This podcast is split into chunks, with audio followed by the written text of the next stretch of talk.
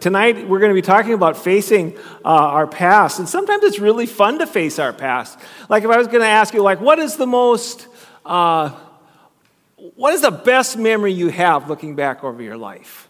I had the opportunity to think a little more about it today. Uh, so I was thinking, on June 4th, 1983, I married Kathy Johnson. That was a really good memory. And in fall of 1991, Pastor Kirk Militzer, who I used to work with here, he invited me to go to Game 7 of the World Series with him and his dad and his brother. That was really good. Twins won. Anyway, um, and then in, um, I don't even remember the date, but one time in my life I got a hole in one, and it was on, on hole number six over here at Village Green. That was awesome too. So, which of those three do you think is the best? I think you're thinking, you better say it, it's the one that I remember the date. And that's June 4th, 1983, when I married my wife. Looking back on life in, ter- in terms of the memories that aren't the best, that are the hardest, that's a whole different thing. And sometimes those can be even more powerful and more real. And we're, tonight we're going to look at a portion in God's Word that might not um, be every, uh, uh, many people's favorite chapter in the Bible. In fact, when I went to uh, study for this uh, sermon, uh, one of my favorite commentators didn't even have material on it. He kind of jumped ahead to, to a later part of the story that we'll get to. And honestly, it's going to be more fun when we get to it. But I think it would be just sad not to spend some time in chapter 42 of the book of Genesis. It's not an easy chapter. In fact, it's a hard chapter. We're going to see some drama in here and we're going to see some pain. But I think it's really helpful if we are going to connect our everyday lives with the narrative and story of God, because what we're going to see in this part of God's Word is amazingly similar to parts of our story. And so we're going to look at it in, in Jesus' name. You see, facing our past can bring to life a sense of guilt that can be overwhelming or a desire for revenge that is very tempting. We're going to see two sides of an event tonight. And that same event was tremendously hurtful for one side and tremendously wrong for the other side. One ends up feeling guilt, the other ends up feeling hurt.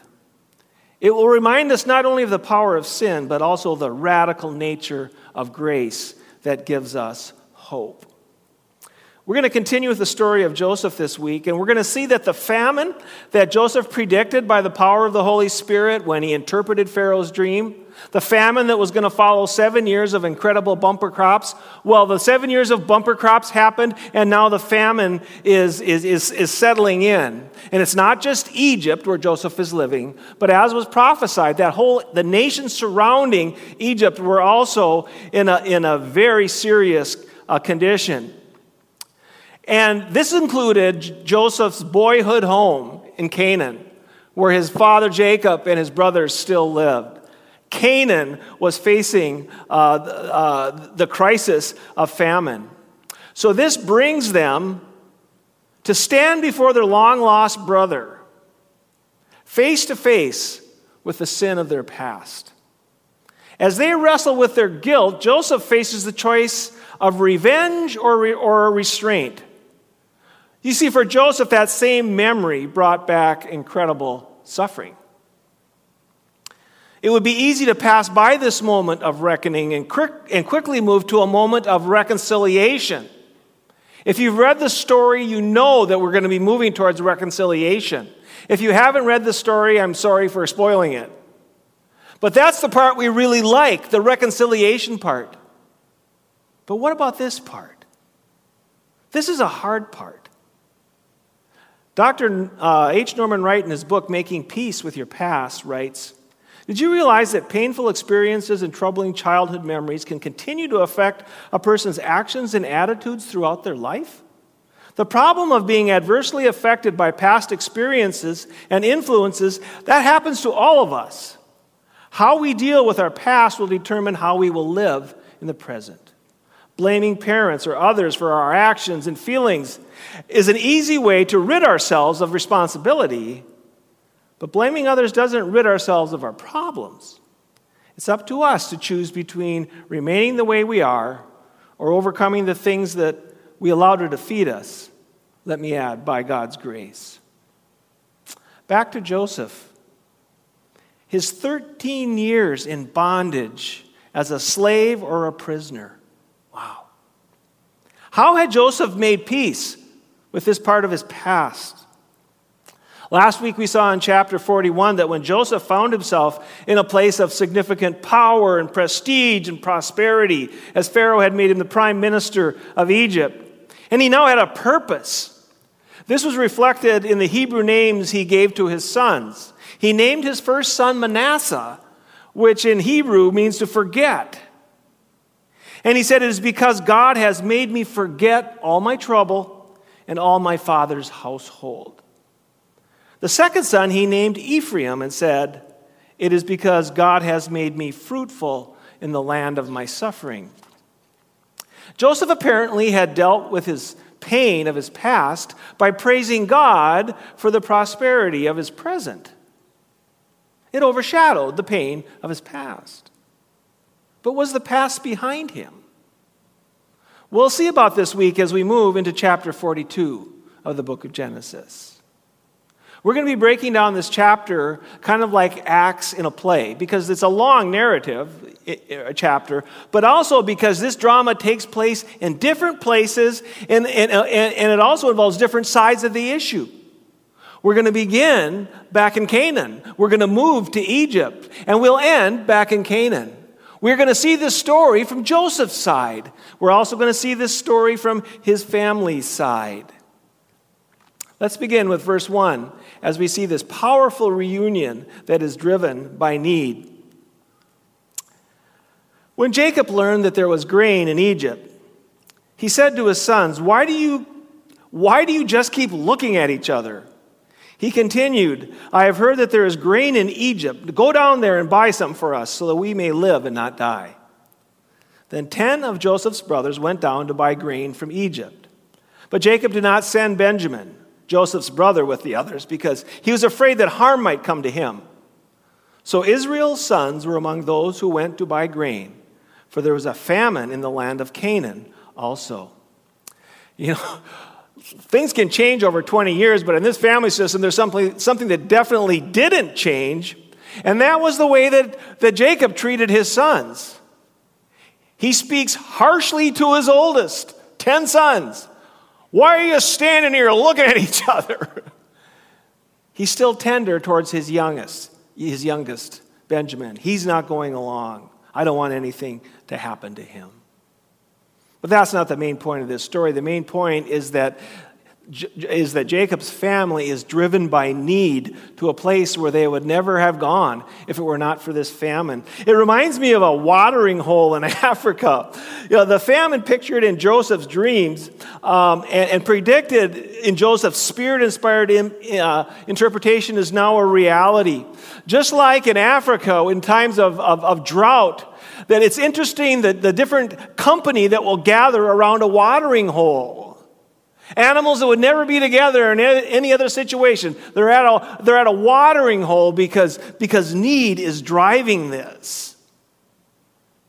Because of God's provision, especially through Joseph's wide leadership, in a land of famine, in a region of famine, there was one place where there was food. And it's interesting that the people from many different places came to that one place looking for life just like the animals looking for the water of life at a watering hole. And they would find it in Egypt. This food would keep the descendants of Abraham, Jacob's family, alive, that God might keep his promise that he made to Abraham to make of him a great nation. But more than that, more than just the food, God had much more in store for this broken family as we shall see, more than they could imagine. Let's continue with verse 6 as we see how Joseph reacts when he is face to face with his past. We're now in Egypt. Now, Joseph was the governor of the land, the person who sold grain to all its people. So when Joseph's brothers arrived, they bowed down to him with their faces to the ground. As soon as Joseph saw his brothers, he recognized them, but he pretended to be a stranger and he spoke harshly to them. Where do you come from? he asked. From the land of Canaan, they replied, to buy food. Although Joseph recognized his brothers, they did not recognize him. Then he remembered his dreams about them. And he said to them, You are spies. You have come to see where our land is unprotected. No, my lord, they answered. Your servants have come to buy food. We are all sons of one man. Your servant, your servants are honest men, not spies. No, he said to him, you have come to see where our land is unprotected. But they replied, Your servants are twelve brothers, the sons of one man, who lives in the land of Canaan. The youngest is now with their father, and the one is no more. Joseph said to them, It's just as I told you, you're spies. And this is how you will be tested. As surely as Pharaoh lives, you will not leave this place unless your youngest brother comes here. Send one of your number to get your brother. The rest of you will be kept in prison, so that your words may be tested to see if you are telling the truth. If you are not, then, as surely as Pharaoh lives, you are spies. And he put them in custody for three days. Well, so much for, getting, for forgetting all his trouble and his father's family. Joseph had put the past behind him, or so he thought, until the past came back and stood, rather bowed before him in his presence. It had been over 20 years since Joseph's brothers pulled him out of a cistern where they had left him to die, and instead, instead sold him to slave traders passing by the, on the way to Egypt for 20 shekels. He was a 17 year old boy then. He would spend the next 13 years as a slave and much of that time in prison until an amazing twist happens at the age of 30 as he interprets Pharaoh's dreams for him. He's consequently appointed prime minister of the governor or governor of Egypt. We, we know this story. Seven years of bumper crops in Egypt had happened. Now you do the math. Joseph is either approaching or just past 40 years now, depending how far into the fa- famine we are. That's a long time. So much has changed. Joseph was so now thoroughly Egyptian in appearance and speech that his brothers didn't have any idea who he was. But he knows who they are. How could he forget? A few years ago, I met an electrician named Ernie. He was working on a renovation project here at the church. He was really good at what he did, and, and it was a fairly good sized project. So I'd see him over a course of several weeks. And uh, when I'd pass by in the course of the day, I'd say, How are you doing today, Ernie? And he'd say, You know, Pastor Jeff, I'm living the dream. How about you? And that was kind of our banter back and forth. Well, if I could time travel and if I could go back to Joseph's day and somehow have the courage to say, Hey, Joseph, how are you doing? In the moment that we are just reliving, he could say literally, right? He could say literally, oh, I'm living the dream. As a 17 year old boy, God had given him a dream. Two dreams, actually, very similar one of sheaves of grain bowing down, 11 of them to one. It was very clear who the one was and who the 11 were. They were bowing down to Joseph. That dream was reinforced with a similar image, this time involving stars rather than wheat. And Joseph was hated by his brothers for those dreams. And now he stands with his brothers bowing down to him, as God had foreshadowed over 20 years earlier. As Joseph is in this moment, he's face to face with the very brothers whose hatred drove him from his family as a boy. How would you react? What would be going through your heart and mind at this time? Especially if you had the power to do anything you wanted at that moment. Remember, on Joseph's finger was the very signet ring of Pharaoh. We remember several weeks ago that Pharaoh had a party in which two of his servants, the cupbearer and the baker, were introduced. The cupbearer, they had been prisoners, they had offended Pharaoh. The cupbearer, the cupbearer, uh, the cupbearer fortunately, was, uh, was reinstated. He was back in the graces of Pharaoh simply because Pharaoh said so. The baker, uh, not so much. He lost his life that evening as he was hung by the Pharaoh simply because it was the Pharaoh's will. Bowing before Joseph were his brothers, who had caused him immense suffering. Yes, that had resulted in him, in him being a, in, a, in a position now of very powerful, prominent prestige. But it didn't deny the fact of, of what had happened. This is one of those moments we can relate to if we've been hurt, especially by those close to us. It had to include the aspect in this complicated emotions that, that Joseph is feeling. He sees his brothers again. He thinks of his dad. He thinks of his little brother. There, there, there is this, this family um, draw here. But he shows incredible restraint. Incredible restraint. God, who had been with Joseph during his times of suffering, God, who had been with Joseph during his time and his rise to power, and his incredible work, his leadership in saving the lives of many, certainly was jo- with Joseph at this time, as his temptation for revenge is restrained. The character of God is constant and reflected throughout the salvation story that begins here in Genesis, runs all the way through Revelation. It's not like there's an Old Testament God and a New Testament God. We see God who expressing himself in Jesus, which changes how we relate to God, but God has never changed. It says in Romans chapter 12, verse 19, Paul wrote this For do not take revenge, my dear friends, but leave room for God's wrath. For it is written, It is mine to avenge. I will repay, says the Lord. The same Holy Spirit that inspired Paul to write that obviously was working in Joseph's heart and conscience at that time. As this dramatic encounter continues, we see that even though the brothers have yet to recognize Joseph, their actions towards him in the past, the memory of Joseph in the past, continues to haunt them over 20 years later. We see this as we pick up the story in verse 18. On the third day, Joseph said to them, Do this and you will live, for I fear God. If you are honest men, let one of your brothers stay here in prison while the rest of you go, and take grain back for your starving households.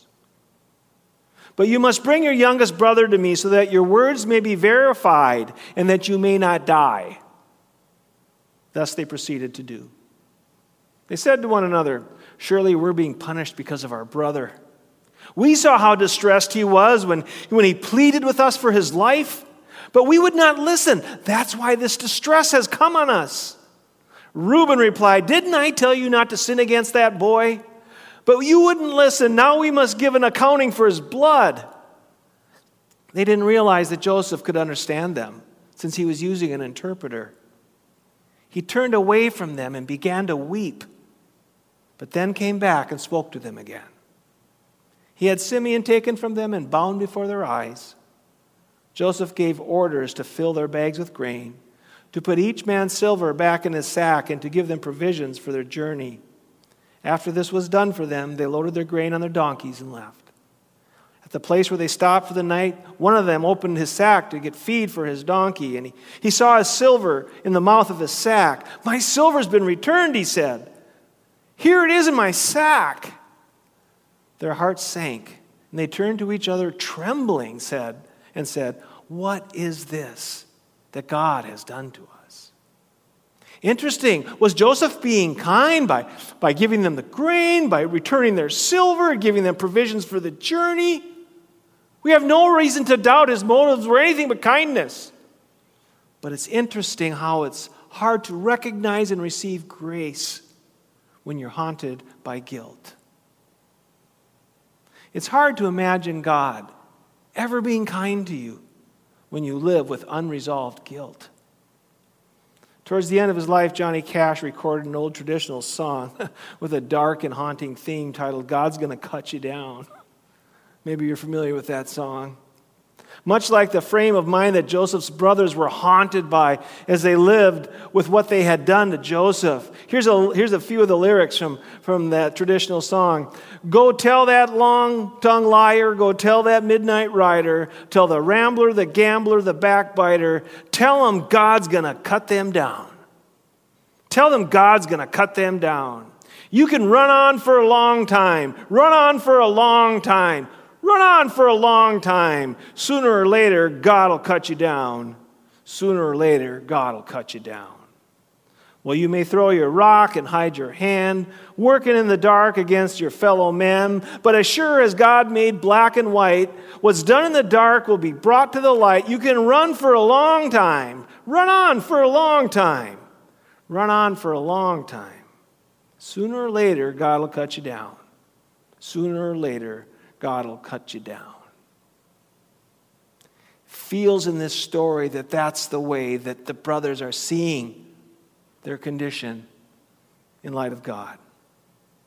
Now, in reality, God is pursuing sinners with a desire to see them come to liberating repentance from their sins and freedom from the power of that sin through the cross of Jesus Christ.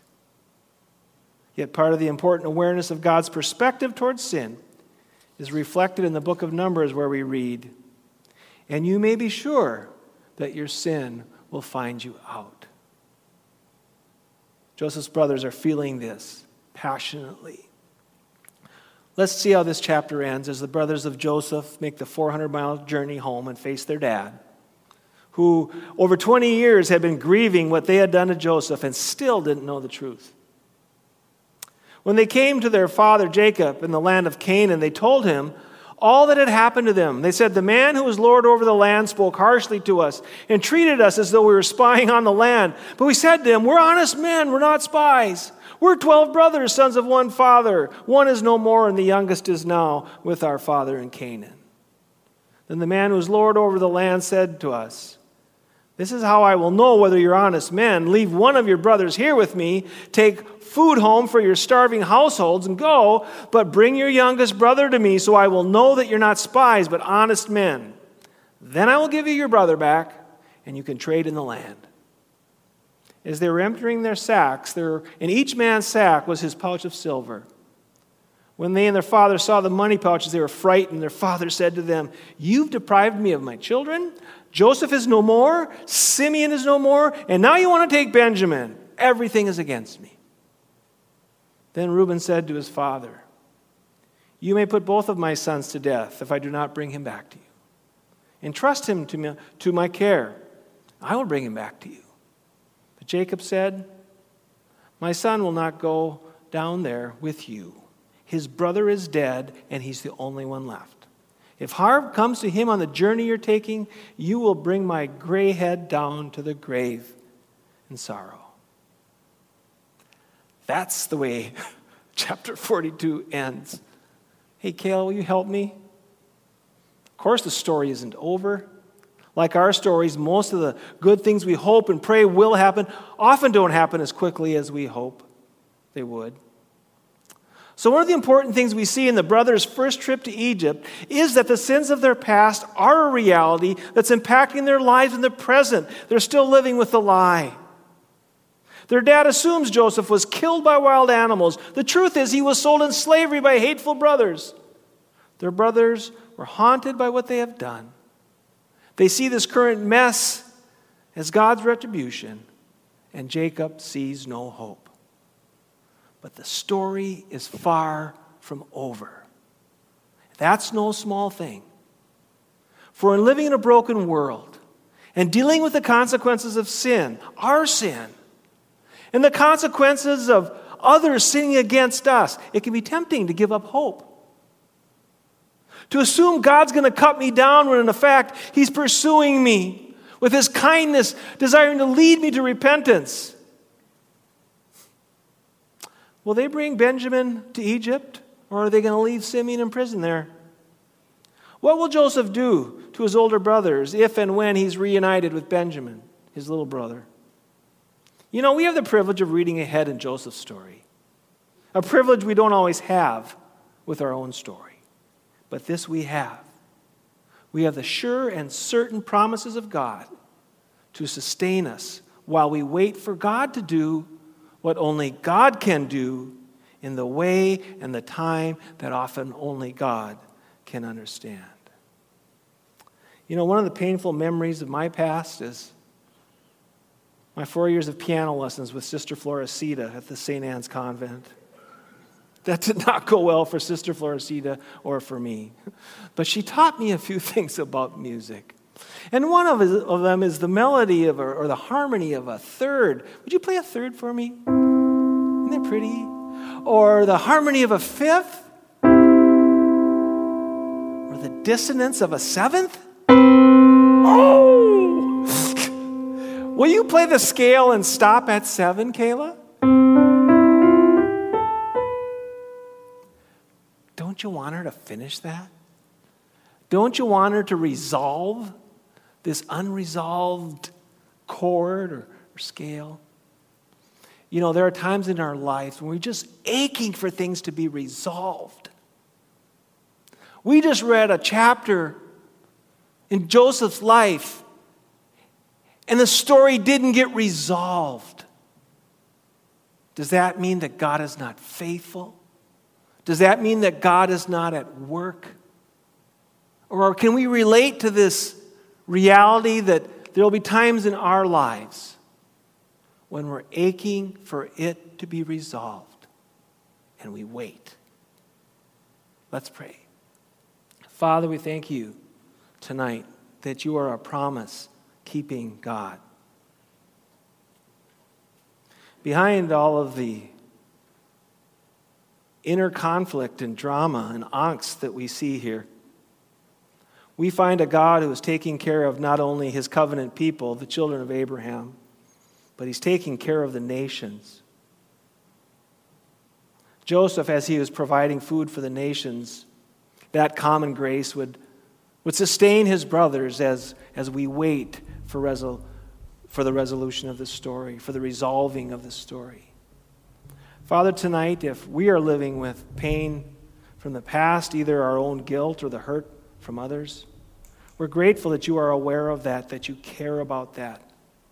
And we can lean into you and trust you even when we don't fully understand. We know how the story ends, and we know ultimately how our stories will end. But, oh Lord, how we need your grace to trust you in the times when things aren't yet resolved. Pray this in Jesus' name. Amen.